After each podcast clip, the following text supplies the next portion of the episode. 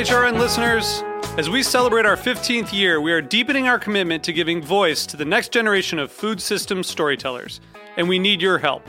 Our internship and fellowship programs help activate new possibilities for underrepresented and underestimated young people through experiential journalism, audio engineering, and production training. Through these unique programs, HRN helps food equity stewards build essential workforce readiness skills that expand their potential and foster economic mobility. Please consider supporting these critical programs. And with a minimum donation, you can be entered to win a dinner for two at an amazing restaurant in one of eight cities and tickets to a concert at a great venue in one of those cities. We have incredible partners across the country who have donated, as they also share our passion for helping to educate the next generation of food systems storytellers. Check out heritageradionetwork.org slash 15 to donate and enter to win today. That's heritageradionetwork.org slash 15 to donate and enter to win today. And make sure you donate before March 31st. Thank you. This episode is supported by Bon Bon, a charming neighborhood bistro in Lawrence, Kansas, serving eclectic cuisine with Midwest roots.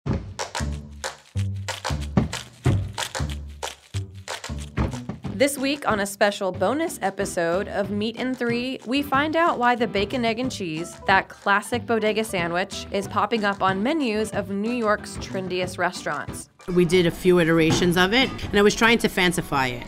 We tried the sausage, egg, and cheese, and then we tried to put chermoula sauce on it. We used feta cheese, and we're just like taking ingredients of the Mediterranean, if you will, and try to infuse it. But uh, for me, it was like a car wreck.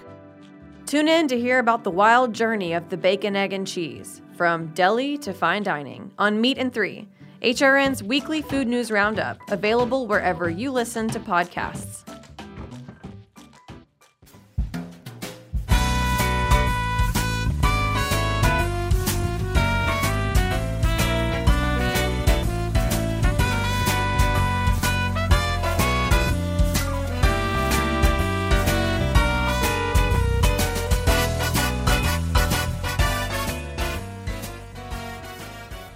Welcome to Inside Julia's Kitchen, the podcast of the Julia Child Foundation for Gastronomy and the Culinary Arts.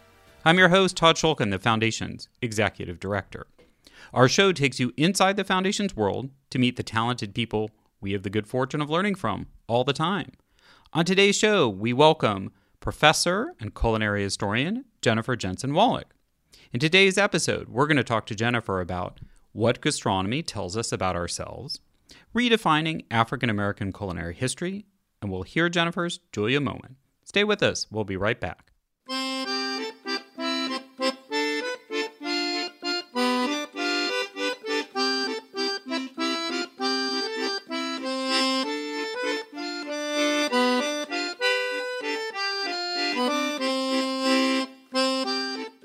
As always, in our first segment, we launch the conversation with an inspiration from Julia. As you might have picked up, Julia named her foundation the Julia Child Foundation for Gastronomy and the Culinary Arts. This was not by accident. First of all, she didn't want it to be all about her. And second of all, it's because she wanted to signpost that the foundation was about gastronomy and the culinary arts. Now, I think most of us are good on what culinary arts refers to, everyone working in and writing about food and drink. When we pivot to gastronomy, that part gets a bit murkier. Now, my simple answer is it's the intellectual side of food, less about the making and consumption, and more about the anthropological and historical aspects. Okay, all you doers, don't tune out yet. It's actually a lot more fascinating than these brainy terms may sound. Just as we dived into exploring gastronomy back in episode 43, in conversation with Professor Megan Elias from BU's gastronomy program, which Julia helped found, we're diving back in with another culinary historian, Professor Jennifer Jensen Wallach from the University of North Texas. See, already not what you were expecting to hear. The foundation recently funded a doctoral fellowship in food studies at the university under Professor Wallach's direction.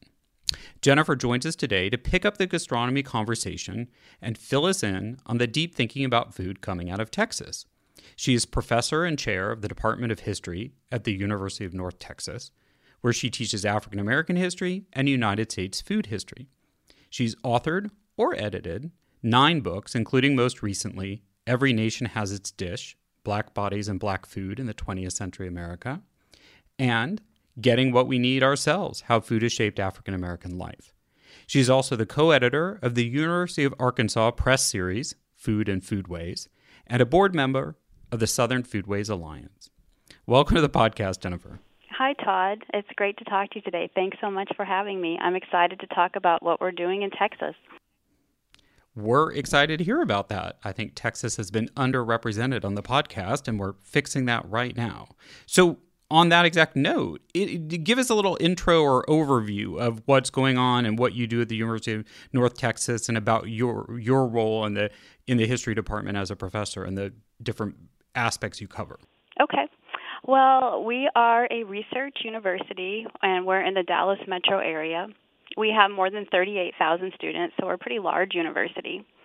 And one of the things that's really exciting about North Texas is that we actually have a lot of faculty working on research related to food. Um, we have about 35 faculty from five colleges interested in food studies on our campus. Um, and what's great about our group is our group contains people like me, food historians, who think about the meaning of food in the past, but we also collaborate with people in hospitality and tourism, people who actually prepare food, think about how it's sold and marketed. We have philosophers who think about food ethics. We have chemists and biologists who are actually working on questions related to developing new foods, and nutritionists and other applied scientists who think about how food affects the human body. So, food studies is a really big tent for us. Um, as however, as we kind of are trying to figure out, you know, what's what's kind of a question or a concern or approach that unifies us. Um, one of the questions that's emerging is we're trying to use our collective knowledge and our different disciplinary perspectives to think about a more sustainable food future and to ask some critical questions about um, how the way we eat affects our bodies, affects our planet, affects animals. And um, one of the things that might be surprising to people, um, because I know people have their Texas stereotypes, I'm not from Texas, I did too, is that UNT has um, the first all vegan cafeteria on a college campus called Mean Greens, which serves um, plant based, cooked from scratch food to thousands and thousands of students every year. So um, we have kind of an innovative, you know, entry into questions about food.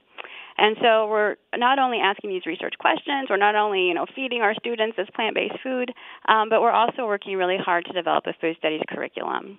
Um, we have a food studies undergraduate certificate, and very unique to the history department that I chair, um, doctoral students in our department can actually study food history and um, do doctoral work on the field of food history. And then, so your specific expertise as a historian is in African American history, right? And then you kind of melded, um, you sort of do stuff, I assume, in that realm that isn't specifically food related, or maybe it is all intertwined now. Tell us about that. Okay. Well, um, you know, I'll spare you all from hearing about my dissertation, but my dissertation was not about food. I know enough to know that I, I shouldn't go on and on about my dissertation. It wasn't about food. But it was about autobiographies and about how people experience different historical moments. And the more I started thinking about what it felt like to live in a different historical moment, the more I started to think about bodies and physical sensations. And once you start thinking about bodies, I mean, it's very natural to move on to thinking about food and what food tells us about the past. But the sort of concrete moment in my studies where I knew that food was something I was going to need to think more about was when I was reading an autobiography written by Myrlie Evers, who was the wife of assassinated um, civil rights leader um, Medgar Evers. He was head of the NAACP in Mississippi, and he was assassinated, shot down in the driveway of his family home while his wife Myrlie and children were inside. So obviously, this is the most horrific, traumatizing, terrible thing that could ever happen to a family. And Evers writes about the investigation after this murder. And one of the, the things that happens is some of the bullets went inside the house and they landed in the kitchen. And they landed on the counter next to a watermelon. And, you know, for people with familiarity with sort of American food culture, they know that African Americans are often depicted as having this sort of outsized appetite for watermelon in U.S. popular culture throughout history. And it's been a really painful, derogatory stereotype. And Evers said that even though she was so traumatized about her husband's death, one of the thoughts that went through her mind is, oh my gosh, I don't want the white policeman to see that watermelon on my counter. And that stayed with me because I thought these stereotypes, these ideas about food and what food means about who we are, what food means about who people think we are, is so deep and so painful that when the worst thing possible happens to you, that these ideas about food and identity still come to your mind. So from that moment on, I thought I got to think more about food if I'm going to think about American culture, American history, the African American experience. And the interesting thing as a historian is once you ask yourself that question about food, it's everywhere. You know, I hadn't seen it when I wasn't looking for it, but once you start looking for it, it's everywhere. So um, now, you know, I've had no looking back. I mean, since then, I've pretty much just written about U.S. food history. And so that that's a great, albeit tragic, example of what I was going to ask you next. Is so maybe using the Myrlie Evers example and then moving, sort of extrapolating from that. What have you found that, and what do you teach your students that in studying how we eat, how does that tell us more about who we are? Well, like a lot of people interested in food culture, I've often batted around that aphorism. You know, we all know it. Tell me what you eat, and I'll tell you who you are quite a bit. Although I actually do so a little bit less these days. Um, I mean, I think that we say that so often because there is a very essential core truth there. I mean, for starters, the food that we eat literally does become a part of us, right? So we actually are literally composed of the things that we consume. And food choices, we know, tell a lot of things about our histories and about our identities. Um, one of the things that I like to do in my food history classes is to ask my food history students to analyze their family's Thanksgiving meal, or if they don't celebrate Thanksgiving, another holiday, and to kind of decipher what that meal tells them about the story of their family. And it's a wonderful class where they come back with these really rich insights and talk about the way that the foods they eat connect themselves to, you know, deceased relatives, to stories about immigration, migration, um, to lots of times stories about changing economic fortunes.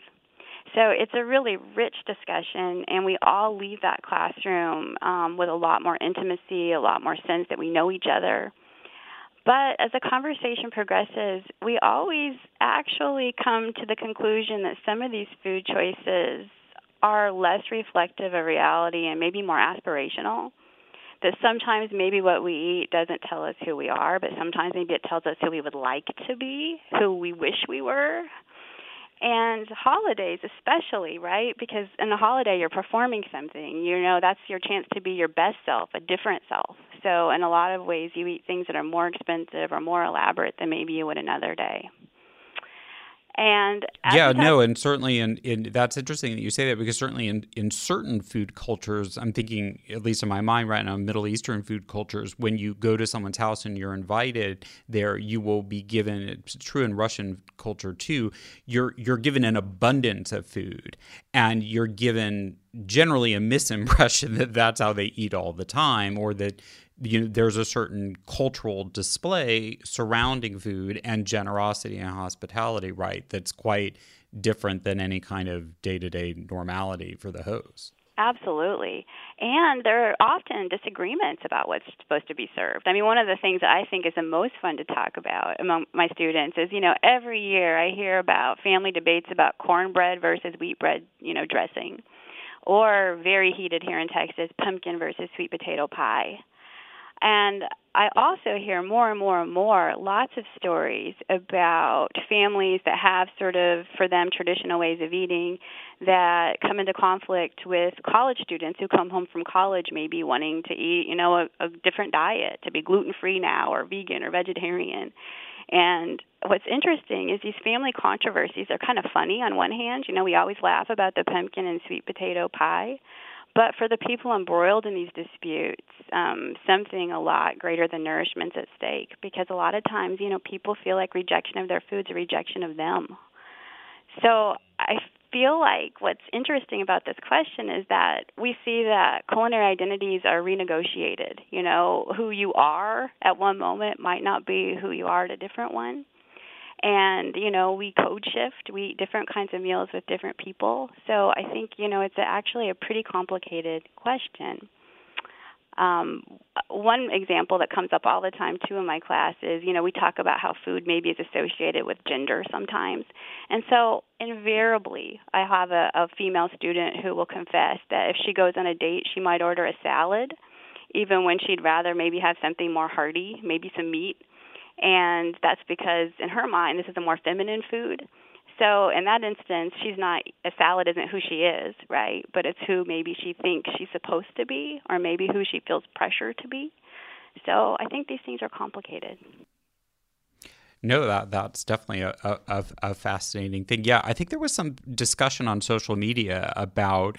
Um, I think this was in regard to actresses and saying that why on social media are so many actresses or in interviews depicted like uh, actually doing the opposite of what you're talking about, digging into a steak or yeah, some large yeah. hearty meal to project this view of no, I'm not managing my weight like you think I am. I don't know if you caught some of that discussion. Absolutely, and I mean that. I think that just shows us how powerful these, you know, these food stereotypes, these codes are. That people either feel like they have to embrace them, or they feel like they have to really publicly, you know, subvert them.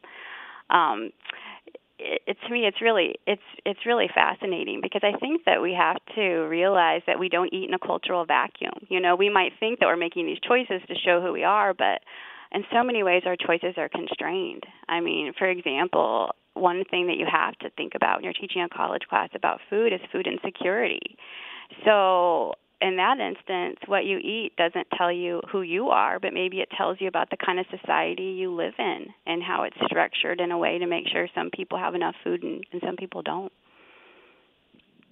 Yeah. So is what we're talking about now is that gastronomy or how do you define it when when you're working, you know, either in your own research or with your students? Is is is kind of that cultural conversation we're having is that part of gastronomy or is it something different?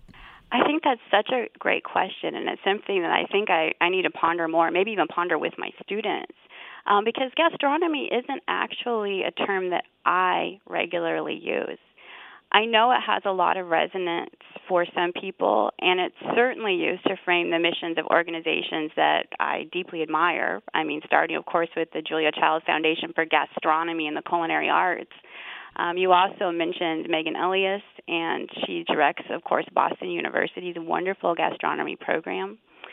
So um, it's certainly a word that, that seems fitting for many and an umbrella that seems fitting for many.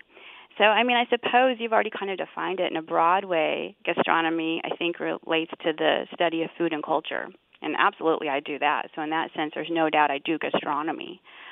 Um, but I guess when I think about gastronomy, I sometimes think that there's kind of an implicit kind of hierarchy sometimes, that sometimes gastronomy also involves an interest in figuring out what's good food um, and thinking about food as a source of aesthetic beauty and pleasure. And I know gastronomists um, of every stripe are sophisticated and know that what's good and what's beautiful are cultural and contextual. And I'm really interested in those questions too. But I think maybe where I part ways from maybe what would be gastronomy, and I'd be interested to hear what you think about this, is I'm also interested in studying the food habits of people who don't care about food, who are really indifferent about their food. And in our food obsessed culture, where knowing a lot about food is a form of cultural capital, it's a way people show they're sophisticated. Um, I think we sometimes presume that everybody spends a lot of time and effort thinking about what they eat. And in my research, I'm not sure it's always true. So I'm also interested in people who just eat to stay alive and don't really derive much pleasure or a sense of identity from what they eat. And I'm also interested in studying the experiences of people who don't have enough food, people who are hungry. And it's really harder for me to fit hungry under that umbrella of gastronomy. Well, I think that's very fair, and I think that's a great point. I do think that there's maybe it's just because it's a highfalutin sounding word is there's you know it does imply sophistication in its meaning but i think at the foundation we would say that our interest in in in, in gastronomy as a field is exactly what you say is food and culture and food and culture as you also say extends to um, everything about even those people who are choosing not to eat or disinterested in eating or the, or their main action is isn't main interest is not about what's on the plate but about like for instance animal welfare or plant based so so we would look at the whole thing but i think that's a valid point because for instance one thing we don't focus on at the foundation is hunger um, because hunger tends to relate a little bit more to poverty and resource allocation and there's also a lot of hunger organizations because it's so fundamental and it's, you know, tugs at people's heartstrings as a must do. Whereas that higher level hierarchy that you're describing gastronomy, for a lot of people, just doesn't seem as urgent. Yeah. So that that's our point of view on yeah. it. Yeah. No, I think I think that's really interesting, and how gastronomy can be in dialogue as a concept with these other kinds of things and other kinds of organizations is is kind of fascinating. And I guess what's interesting, I guess, as work as a scholar is in a way you have to bridge these different discussions. You know bring hunger to gastronomy maybe bring gastronomy to hunger because just because people are hungry doesn't mean that they don't have ideas about what they wish they could eat or what food ideal food is right? So maybe it's the conversation the dialectic about these things that would be interesting well, I think that's perfect timing for, you know, a couple weeks we're honoring Jose Andres with the Julia Child Award and we had Jose on the podcast and and we didn't talk about this in conversation with him, but I think if you watch his information of what he's sending out from the work there his charity World Central Kitchen is doing in the Bahamas right now, he's moved toward emphasizing we are making these people culturally specific real food that you know he mentions pigeon peas and other dishes that I haven't heard before, but sound honestly delicious. And whoever talks about disaster meals is yeah. sounding delicious and right that's exactly what he's addressing which who's to say that in a disaster people need to eat you know bologna sandwiches only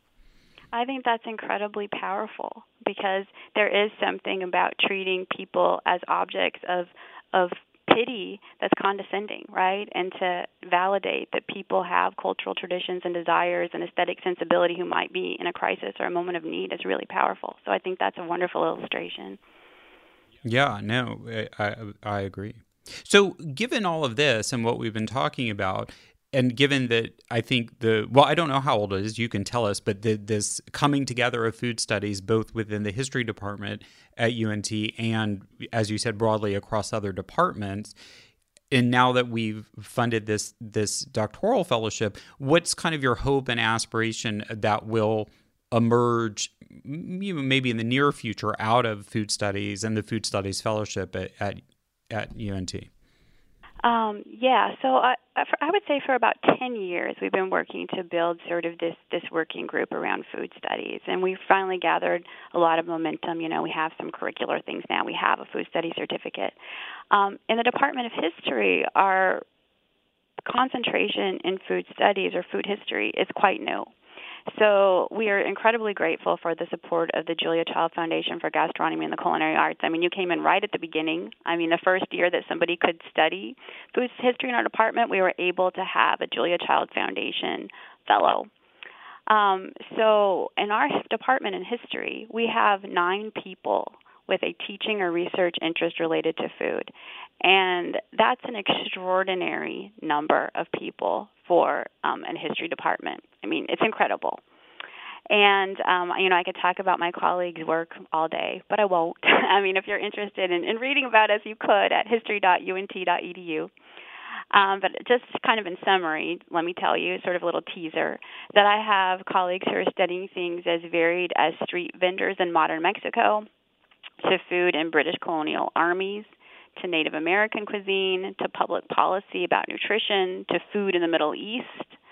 And um, what's really so powerful about the support of the foundation, the Julia Child Foundation for Gastronomy and the Culinary Arts, is that that name recognition, you know, having Julia Child's name on something has drawn so much attention to us and to the remarkable work that we are already doing.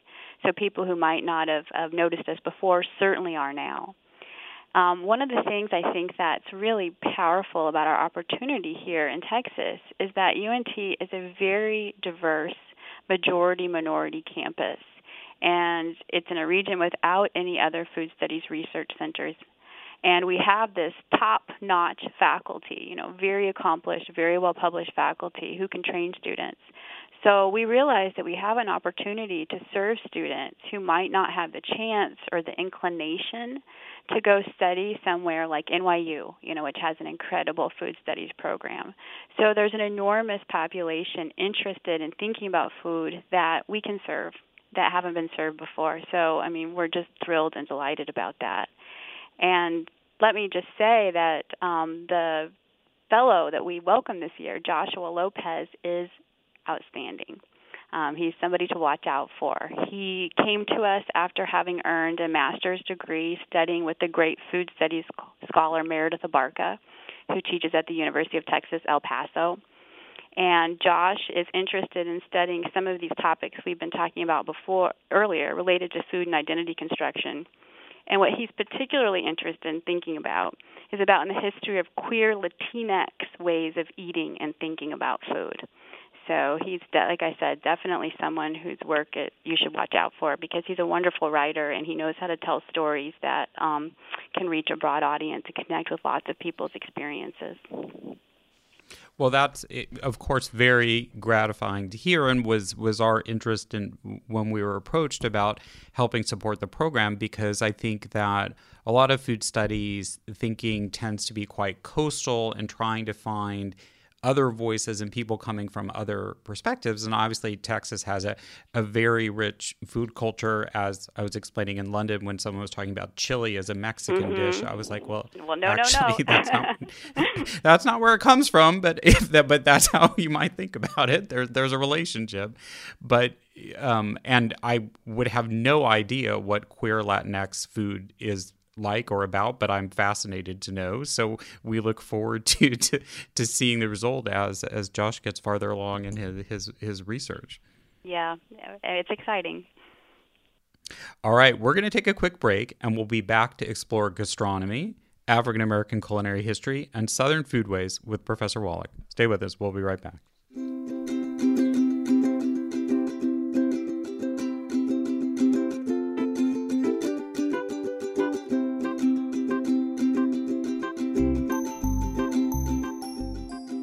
This episode is supported by Bon Bon, a charming neighborhood bistro in Lawrence, Kansas, serving eclectic cuisine with Midwest roots.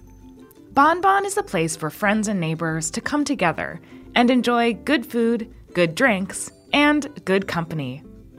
The heart of Bon Bon is filled with love for the community of Lawrence, Kansas, for the staff and suppliers that put food on the table, for quality local ingredients, and for fun, creative dishes. Learn more at bonbonlawrence.com. Join Heritage Radio Network on Monday, November 11th for a raucous feast to toast a decade of food radio.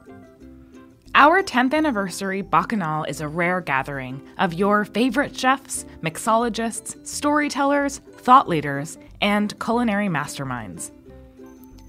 We'll salute the inductees of the newly minted HRN Hall of Fame who embody our mission to further equity, sustainability, and deliciousness.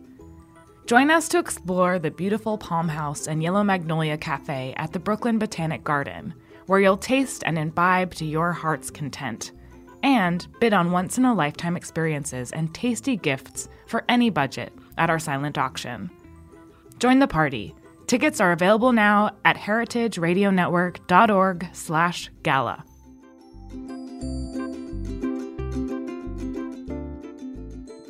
Welcome back. We're talking to culinary history with Professor Jennifer Jensen Wallach from the University of North Texas. So, Jennifer, we've for many episodes have actually had this conversation, although we don't usually have a lot of time to get very far with it, but exploring how the role of African Americans have helped define American food, which to me is a little bit of rewriting what the narrative of that people at least my age might have been middle aged would be talking uh, have learned in school from from the sort of mnemonics of American history. So, you know, as an African American historian in your work, have have you also seen this narrative evolving? And um, actually, to just put it another way, why did a pork chop need to be dethroned? oh boy.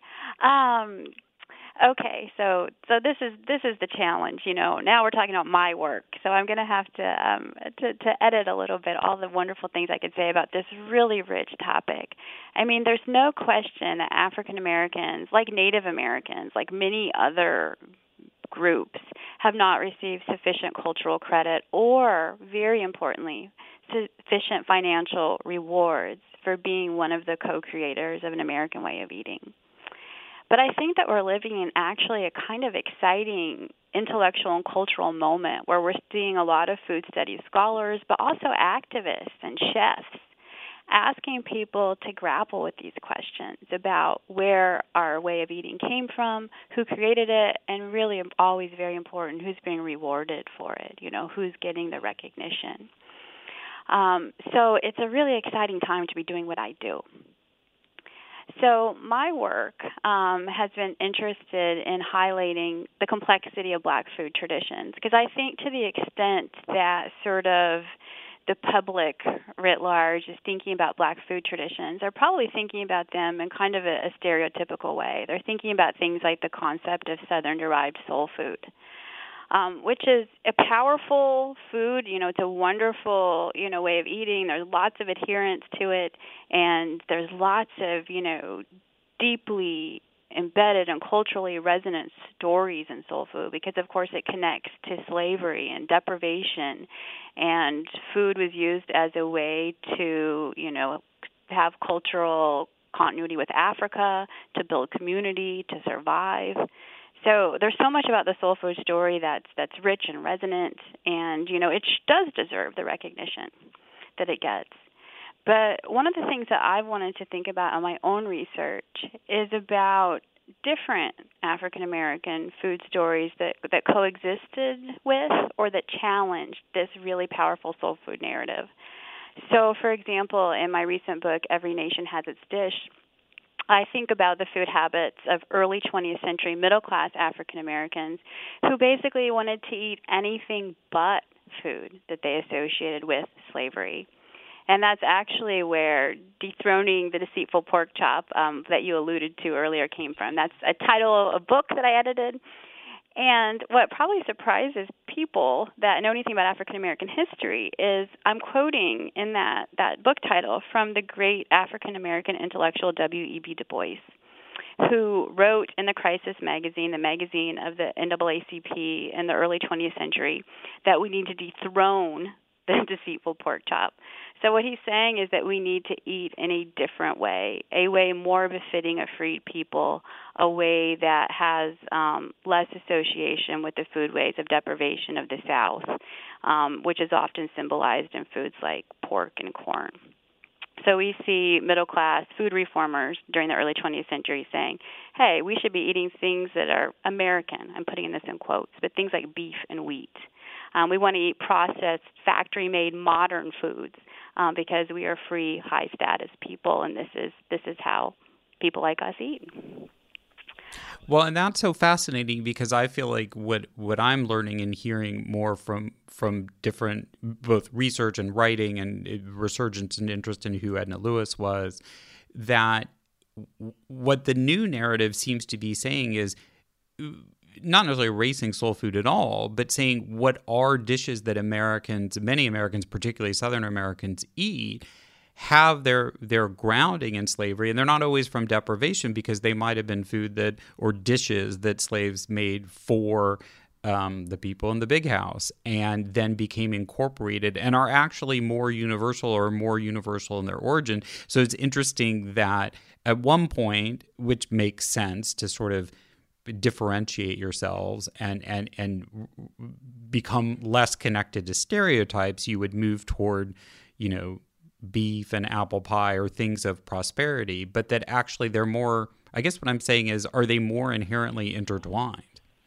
Oh, I mean, Def, absolutely. But I mean, one important thing to mention about somebody like Du Bois is he's from Massachusetts right? So I think sometimes we make the African American food story a Southern story, which it is in lots of ways. But again, that's kind of an oversimplification. And I mean, I'm glad you brought up Edna Lewis because she illustrates the complexity of this so well. Like she didn't identify with this idea of soul food, which you know is kind of tends to be fried, sort of greasy, very carbohydrate um, heavy food. She called it hard times in Harlem food, where in her mind Southern food was, you know, it was fresher and lighter and brighter. So she kind of would say that the stereotype isn't reflective. I guess it, well, that's kind of what you're saying. Um, but I also think that um, there is something to this this rejection of soul food and the food of slavery that um, goes beyond that moment of wanting to eat the beef and the you know apple pie, as you said. I think that's a good illustration. But we also see this thread of a different group of African Americans who I've been really interested in studying, and this is a group of radical Black vegetarians in the 60s and 70s who rejected the soul food diet, who rejected, frankly, the standard American diet in any incarnation because they associated meat eating with slavery, with violence, with domination, with bad health. So they worked really hard to carve out a different understanding of what proper foods of black people should be, and it's it's a vegetarian understanding. Um, so that that's one narrative that I think gets kind of overlooked and I also wanted to ask you you you were co-editor of a University of Arkansas Press food and foodways series book called American Appetites, and I think just broadening the conversation a little, could you share some of the favorite insights that that you got out of editing that book about American, whether it's African American or American eating habits in general? Yeah, absolutely. Well, since I've been talking a lot about African American foodways, maybe I'll try to. Um, this this book is a little bit broader. I mean, African American foodways are American foodways, but um, let me sort of maybe I'll just give you a few examples, maybe from a few different centuries. Um, this reader tells American food stories from European contact, um, more or less to the present. So maybe I'll just give you a little. I mean, you can't avoid puns, but just bear with me. Taste of the book. Sure. So, okay. We so, we allow lots of puns on this podcast. Yeah, They're it's unavoidable. It is totally unavoidable. I mean, I try to strike them out of my writing, but you know that I can't. No editorial pen is is rigorous enough to get rid of puns in food writing and talking about food. Um, but let me start with um, one of the documents that kind of stayed with me um, for a long time. And that's a 1623 letter that we published from an indentured servant who was in Virginia. Um, he'd come from England. And this really powerful letter, he's begging his parents, first of all, to buy him out of his contract. you know, he says he's sick, he's hungry, he's working incredibly hard. Virginia's like the worst place he's ever been. He can't imagine a worse place. Please buy him out of his contract. He says he's only been eating gruel, and what he says that he gets occasionally a mouthful of bread and beef, despite the fact that he is performing this unrelenting, really hard physical labor. But then what's really interesting to me is the letter takes a turn. You know, he's saying, I'm miserable, I'm sick, I'm dying, get me out of here. But then he says, if you can't get me out of here, could you send me some food so I could sell it?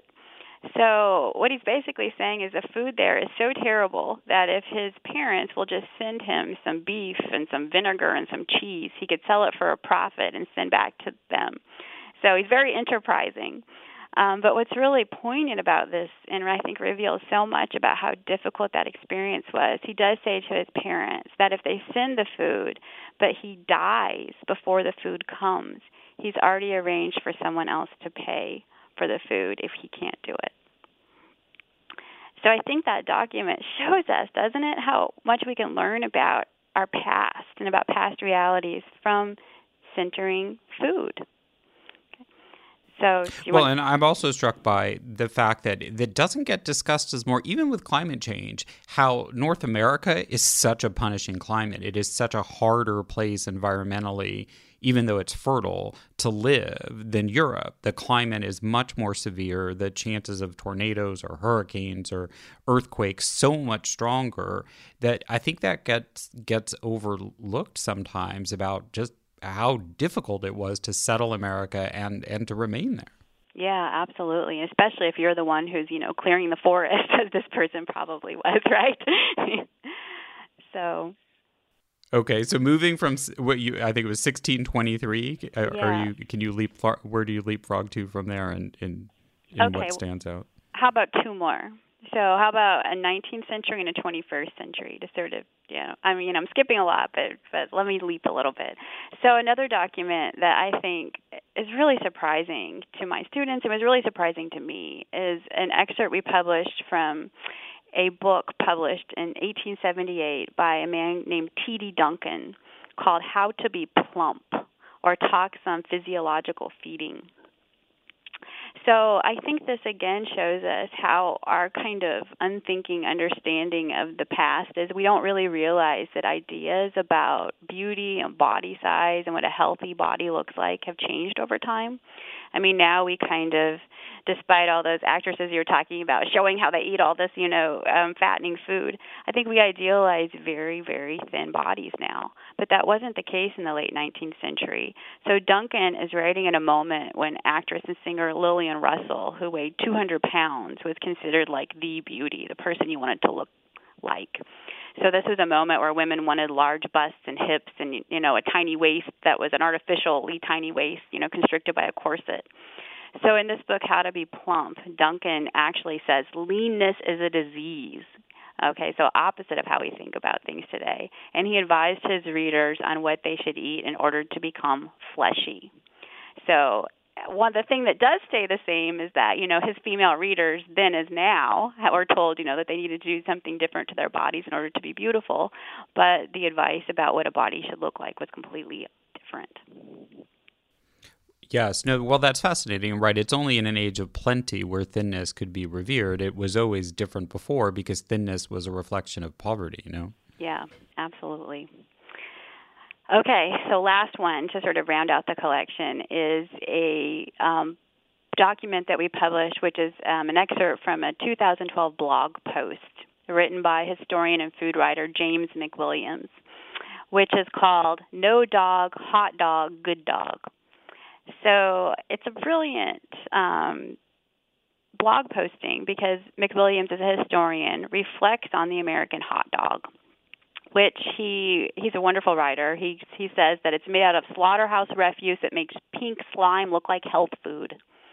And he goes on to say, you know, very sarcastically, leave it to Americans to glorify this waste receptacle as all American food, food that must roll off the grill and adulterate the plate of every red blooded American on the 4th of July.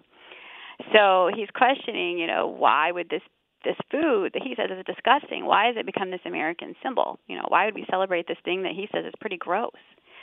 So he then goes on to talk about what must have been a trend in 2012. I, I think I missed out on this trend, but he talks about a trend for gourmet hot dogs. Um, trend uh, does that does that ring a bell with you? Do you remember a moment where gourmet hot dogs were really popular? Um, no, but I am not a big hot dog fan. You're, so you're with James Williams on this. you're with him on this. Well, he's talking about all these chefs making hot dogs topped with kimchi and caramelized onions and mangoes and all kinds of stuff. So what he goes on to suggest is that Americans should eat hot dog less hot dog. so what he says Americans should eat is, you know, the bun with these really nice toppings, saying that this would be better for the environment, it would be better for animals, and it would be much more appetizing. And then he ends with his summary about what he thinks American food is. And he says fundamentally, American food is endlessly adaptable. And in fact, he says it's so adaptable that something like a meatless hot dog, a hot dog with just the toppings, might actually work in a food culture this flexible and this dynamic. So I thought that was a wonderful way to end the collection. It encapsulates a lot. And sorry, where is he a British historian? Where is he from? He's not British actually. He's actually um he's actually in Texas. Um he's he's um at Texas State. Oh, I see. So he's an American historian, or he's an American being critical of, of American culinary yeah, traditions. Correct, correct. He's an insider. So yeah, so yeah, I know we bristle when outsiders criticize us, but yes, he's a he's a red-blooded American criticizing the hot dog. So he has a, he's he's able to right. He has the right. He's an insider. Well, I think that's pretty fascinating in terms of where we're getting to with the Impossible Burger and those kind of artificial plant bait based meats. Because I'm I'm I have to admit to being on the fence between if you're not going to eat something just don't eat it but all these this effort into recreating foods into standing in for other foods so i was wondering about well should we have a plant-based hot dog or is that as equally gr- going to be as equally gross as a regular hot dog because you have to put so many strange things in it to you, do you know what I mean? I don't know if you ever think about that, but I always wonder is it better just if you don't want to eat something, don't eat it and stick with other things that occur more naturally than this huge amount of effort and investment to make essentially fake meat? Yeah, I think that's that's another topic in and of itself. But I mean, you're kind of you're kind of talking about you know an issue near and dear to my heart because I have to say one of the ironic things that's happened to me is the more I've studied about food, the less food I eat. so after learning a lot about our food system, I've started eating a plant-based diet, and I kind of took the approach that you're talking about first, where I just ate things, you know, plants. But the longer I've been not eating meat, the more I've kind of missed it.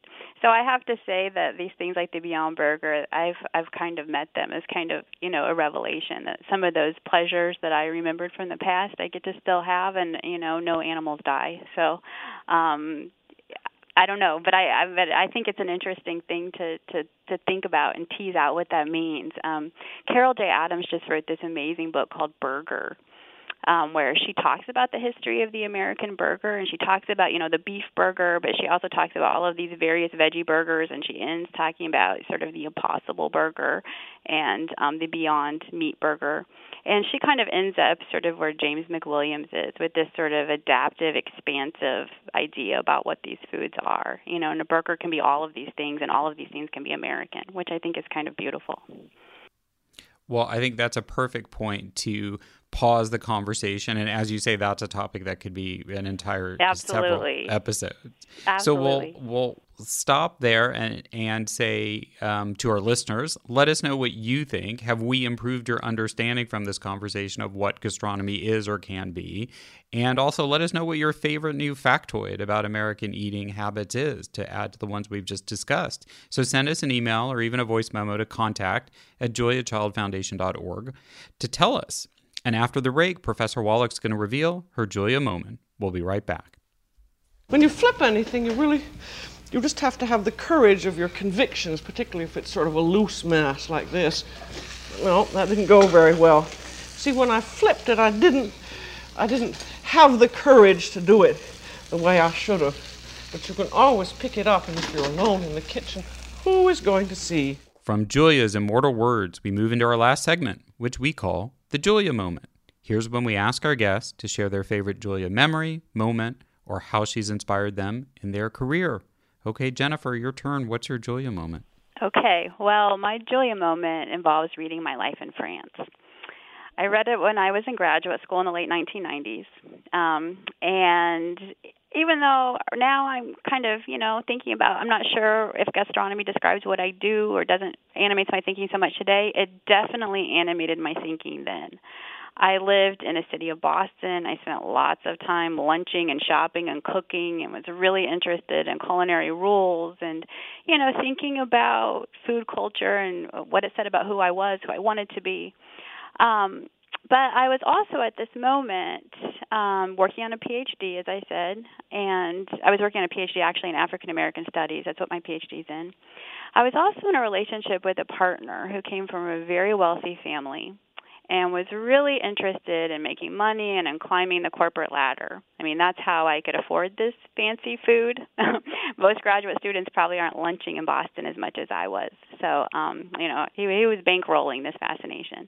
Um, but it became clearer and clearer that he kind of thought my doctoral work was kind of a hobby more than a viable occupation, um, not something that would be the center of our life.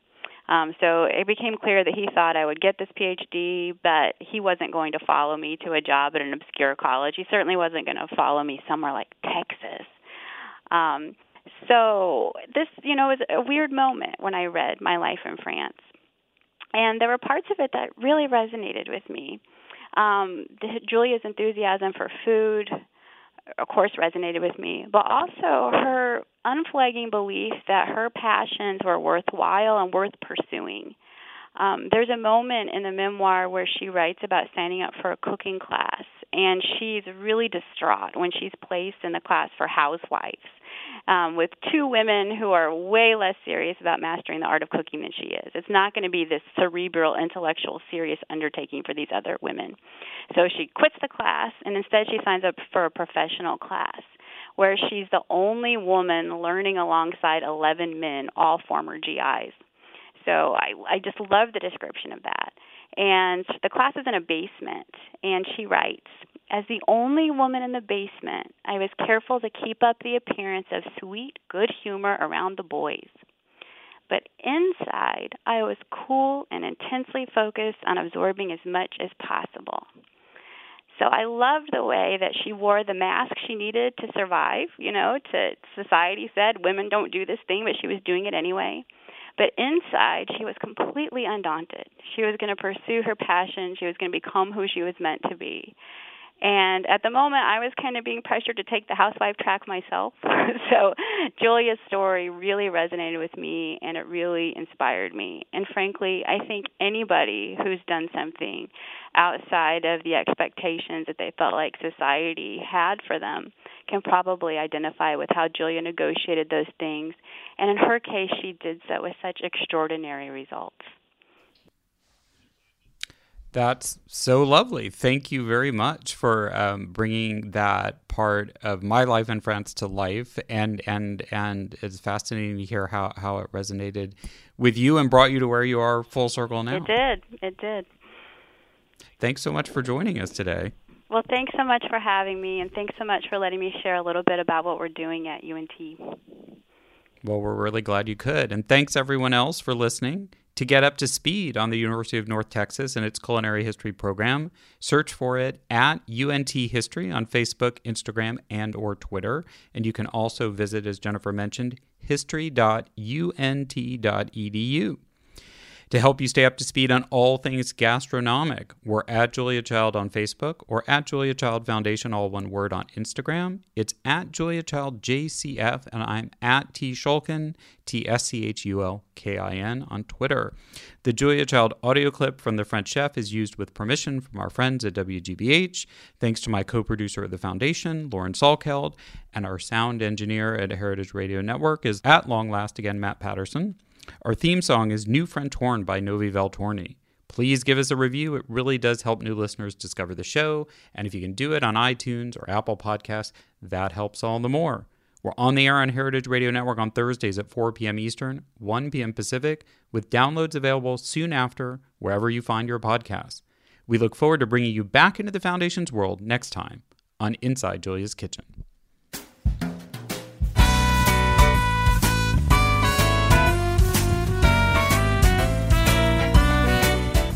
This program is powered by Simplecast. Thanks for listening to Heritage Radio Network, food radio supported by you.